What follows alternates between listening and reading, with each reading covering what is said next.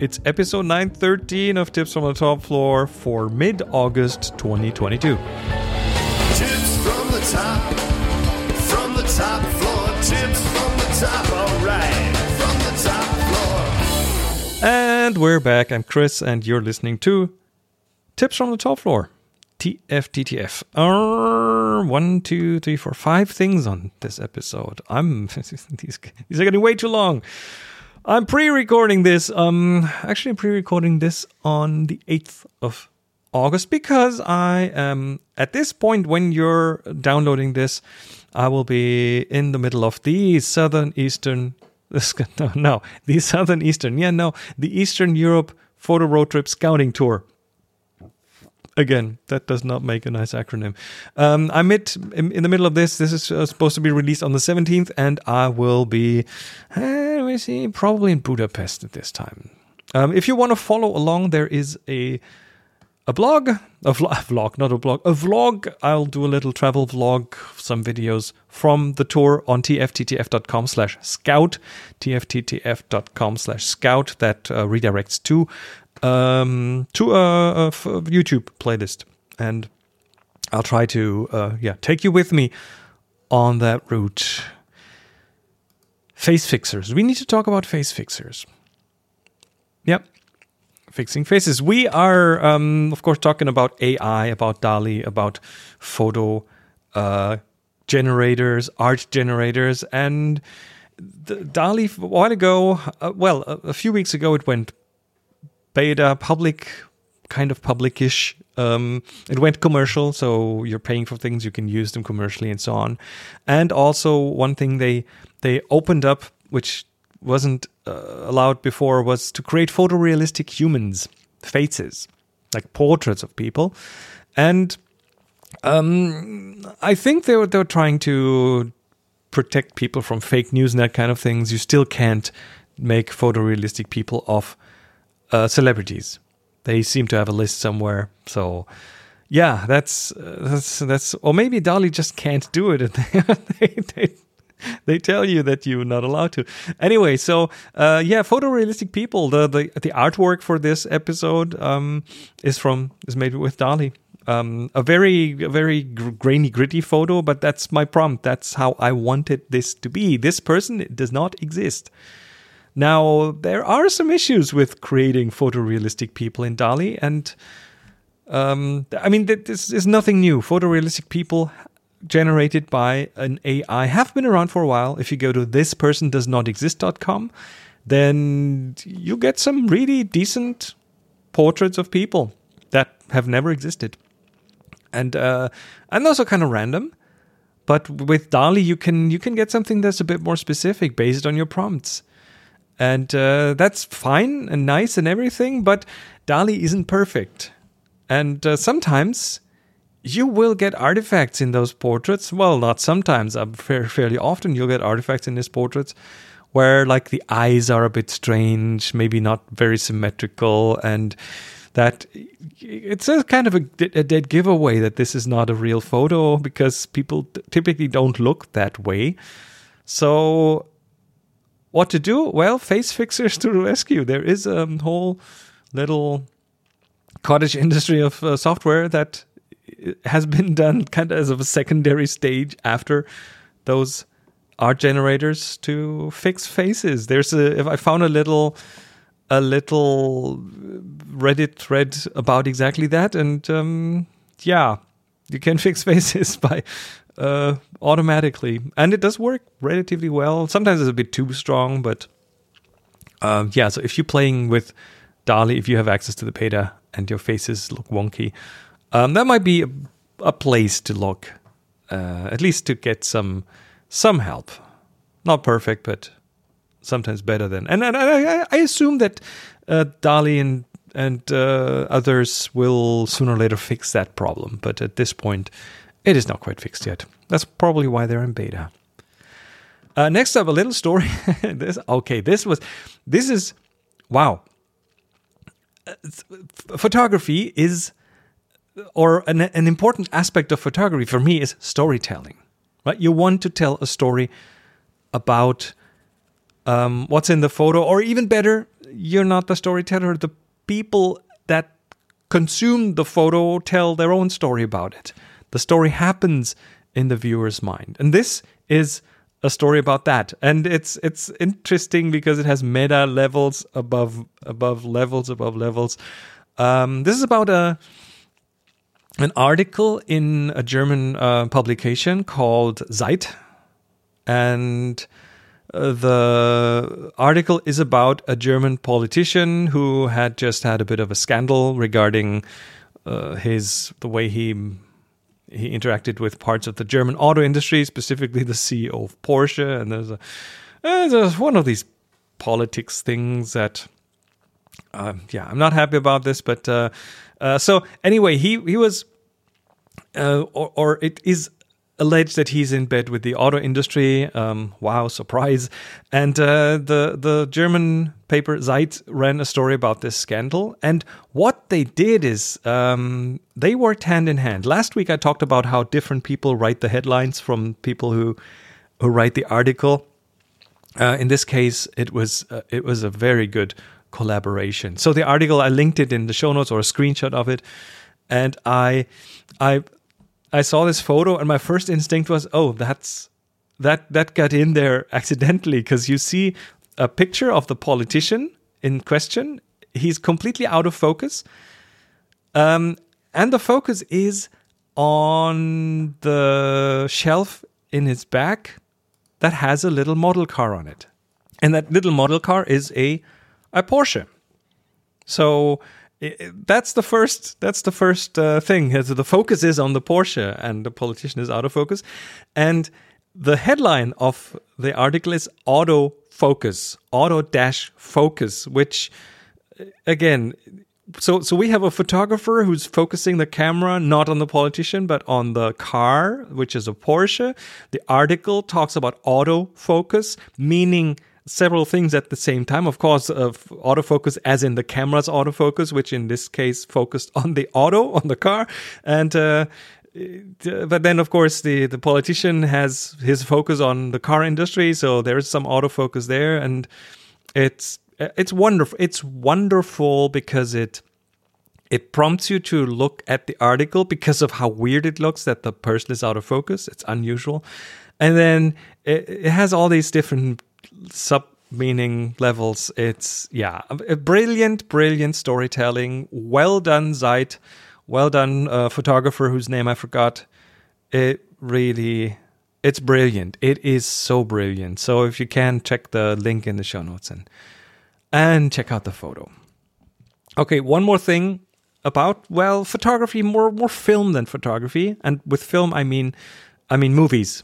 Um, this is this is about like some countries some countries movies are that movies that are well no. In some countries that don't have english as the main language sometimes the movies are subtitled.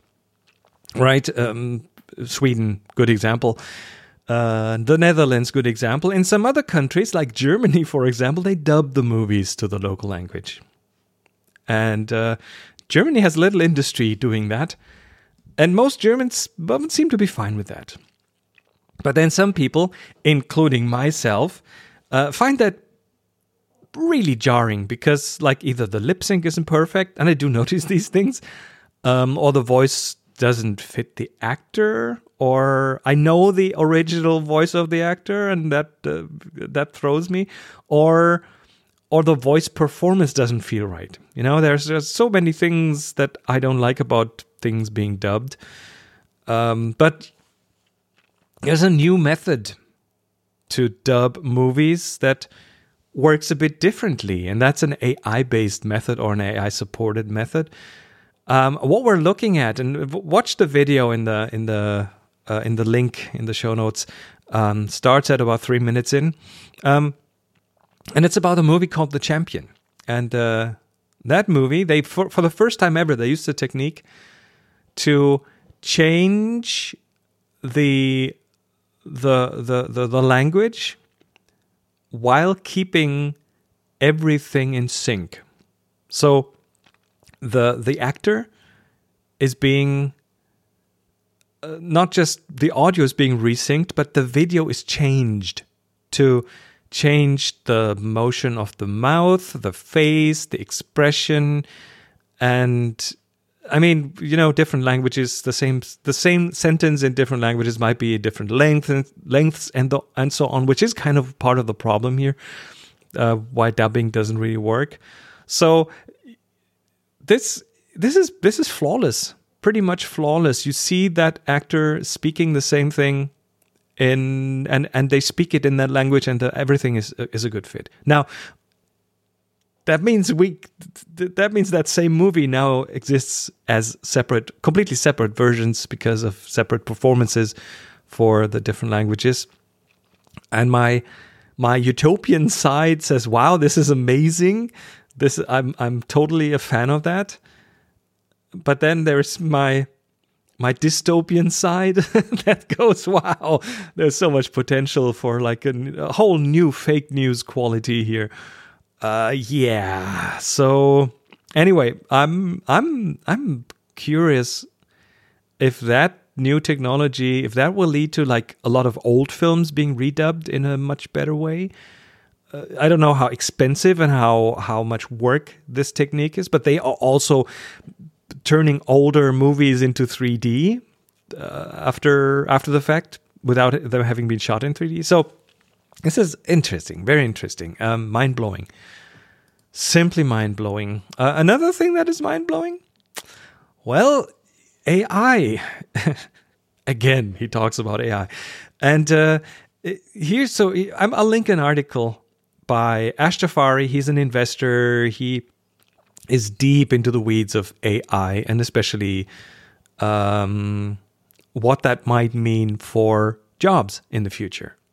So we are we're looking at we're looking at things like DALL-E that you can now use commercially, and as it's improving, and it will improve, you will see more and more more and more businesses wonder if they want to if they want to pay a graphic designer or photographer for let's say three hours of work or or instead just write a prompt and iterate a couple of times over that prompt and end up with a good enough result for their purposes. And that and and it taking minutes instead of or a few dollars instead of whatever you'd pay someone to do a few hours of work.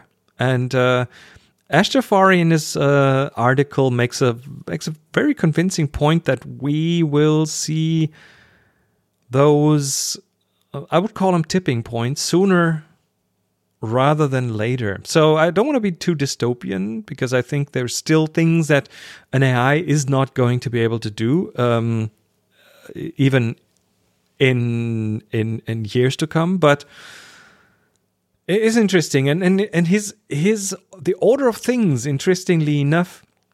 That he thinks things will happen, and we're seeing the first glimpse of that with uh, GPT three, which is a a, language model which can write, and uh, DALL-E, which is a image model that can create art. Um, and the order of things, uh, according to Ash Jafari, is the first jobs that will go, or at least partially go, are creative jobs like, well, graphic design, photography, at least stock photography, writing, software development. Um, and initially, it will be just a, a, certain amount of that being replaced by AIs, but it it's bound to improve. It everything becomes better. Look at the first uh, smartphones, and then look at what we have now. I mean, it's just a matter of time and and putting more resources into it, and that is what's happening right now, left and right. And then the next level uh, according to Ash Jafari, is professional jobs like accountants or lawyers, see contracts, that kind of stuff, um, project managers. Um, that's kind of the next wave. And then last, the, the last things that will change are jobs that require movement, dexterity with your hands and arms and legs and things like that, because that is still very, very difficult. Now, again, interesting. Uh, uh, interesting discussion here, especially when you hear the usual objections, and the article goes into those objections as well. Uh, the objection number one would be, but the AI lacks the human touch. What about the human touch and perspective? And and many would argue that DALL-E is showing brief glimpses of perspective and uh, certainly a lot of ingenuity, a lot of extrapolation of what's already there, and uh, things that were considered impossible are, are beginning to become possible. Um, just look at the the artwork for this for this podcast episode. The uh, the AI does understand things, or at least it can reproduce things like the physics of sunlight and uh, light shining on people's faces, or um, well, just just look through photos uh, in in air quotes photos generated by these AIs. Um, second objection is uh, that the AI is is complementary and will allow humans to focus on high value work. And the objection goes like this: AI will just automate my low value tasks that will free up my time to do more high value work for my company. And it does sound quite reasonable. And uh, we've had a lot of tools in the past that were that were uh, automating simple things that we didn't like doing anyway. But that situation only works up to the point where the company has enough work to go around, you know? For developers, I mean, there's a gap in the market. For designers, that gap is uh, is relatively small. Um, yeah, and we and we and we see and, and as we see those things inch into lots of different areas, even even the reskilling does probably only go a certain uh, a certain amount of a certain amount of uh, of the way. Third objection: AI improvements will hit a ceiling. That is one of uh, the things that gets pointed out that th- those things will hit a ceiling, and that is far beneath the level of human capability. Um, and that could possibly be, that could happen, but it is not very likely to happen because what we're seeing with all the large language AI models, um, they have shown no signs of slowing down in terms of performance improvements. Um, there's the hardware improvements are, are are tremendous, and the the AI, the, the machine learning models seem to scale really well with more resources. So throw more resources at things in terms of data sets, in terms of compute power, and you end up with more output and better output. So Question is, will that stop before human level performance or not? I don't know. No one knows right now. And then, yeah, the reskilling things. The, the, the objection number four is well, the, us humans, we can reskill into jobs that, uh, yeah, other jobs, which is a good point. You know, you, like, I see this right now with things like DALL-E. Um, there's a skill adapt adaptation going on from visual uh, composition to uh, to language composition. You you learn to write prompts, and that is a no totally new skill that you can use to to get to the point of your of your pictures. But the question is, can we reskill millions of people faster than AI can learn those new jobs? I mean, think of okay, I'm a photographer. I'll I'll just re I relearn. I'll go. I'll move into writing but then there's a AI that's already doing some of the writing. So will you be able to be good enough to be better than that? So big, big questions. Big, big questions. And no idea how fast all these things are going to happen. But we do see of the first glimpses with things like DALL-E, with things like GPT-3. So yeah, possibly, maybe I should should rush. I should go into into craftsmanship and start making pottery or things made from wood, stuff that the AIs are are gonna be slower at mastering over time. Possibly, possibly the way to go. Well, or or film photography and uh, and make my own emulsions and develop my own film. All right. Last but not least, um, something more positive, something nicer to to take you uh, to the end of the show. Back in the '90s, back in the '90s, the small sensor DV cameras. You might have had a camcorder, like a home camcorder thing. Um, they had an issue that that all small sensor cameras have, and that is too much depth of field. The DV footage always looked very crisp, over crisp, and uh, what a lot of people wanted was more shallow depth of field, the 35 millimeter, the full frame format. That is the basis for a lot of uh, cinematic productions. And that only happened when the DSLRs came along and started uh, with the 5D Mark II and the and the Nikon D90. Um, when they enabled filming on bigger sensors, that that that was that was a big that was a game changer. I made a video um, back then that I called Game Changer. Uh, but but then before that, with the DV sensors, there were several adapters on the market that allowed 35 millimeter lenses to be used on DV cameras. And what they did is they pretty much projected that picture on a on a little screen and that screen was then filmed by the DV camera, and this way you get uh, the, the, the shallow depth of field of 35 millimeter format, and that was that was a very very feasible solution. Not cheap, very um, a bit clunky, but it worked quite well. Now here is a DIY project that recently came across my timelines, and that is that's that's doing something very similar but on a totally new level. It is um, DIY Perks, a YouTube channel who does like crafts projects or maker style projects. And what he does is he um, creates a projection system to film off with another camera that is based on an episcope lens. Have you had an episcope back at school? Depending on your age, you might have your teachers might have used an episcope. An episcope is a is a projection system it's like an overhead projector with a with the slides on them, um, but it you could project pages from a book straight from the book um, onto the wall. And to in order to make that possible, those episcope lenses are amazingly bright lenses, very big optics, very sharp and bright optics, and uh, so what uh, what the guy does is he takes one of those lenses and he builds a, a projection box that takes the focal length which is I don't know four five hundred millimeters or longer, um, and projects that.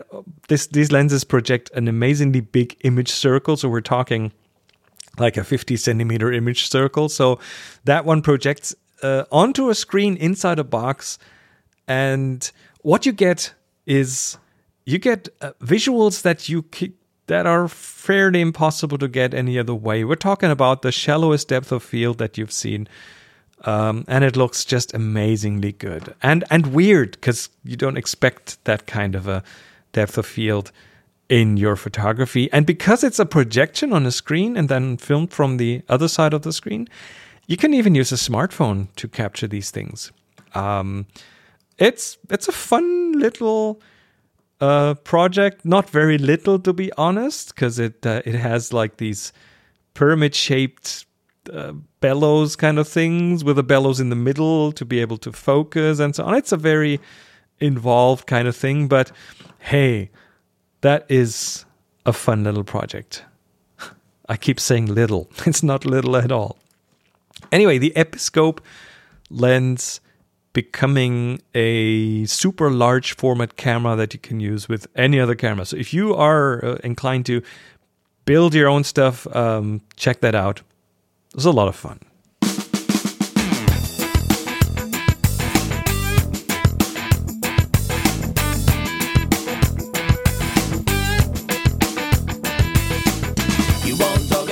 And that was it for this episode of Tips from the Top Floor. Thank you so much for being here. Thanks for listening. Thanks for being subscribed. And uh, don't forget to leave feedback. You can do so at tfttf.com slash hi tfttf.com slash hi. And that, of course, includes you writing feedback, you're recording your voice, a uh, little voicemail, or attaching a file from me. Go to tfttf.com slash hi.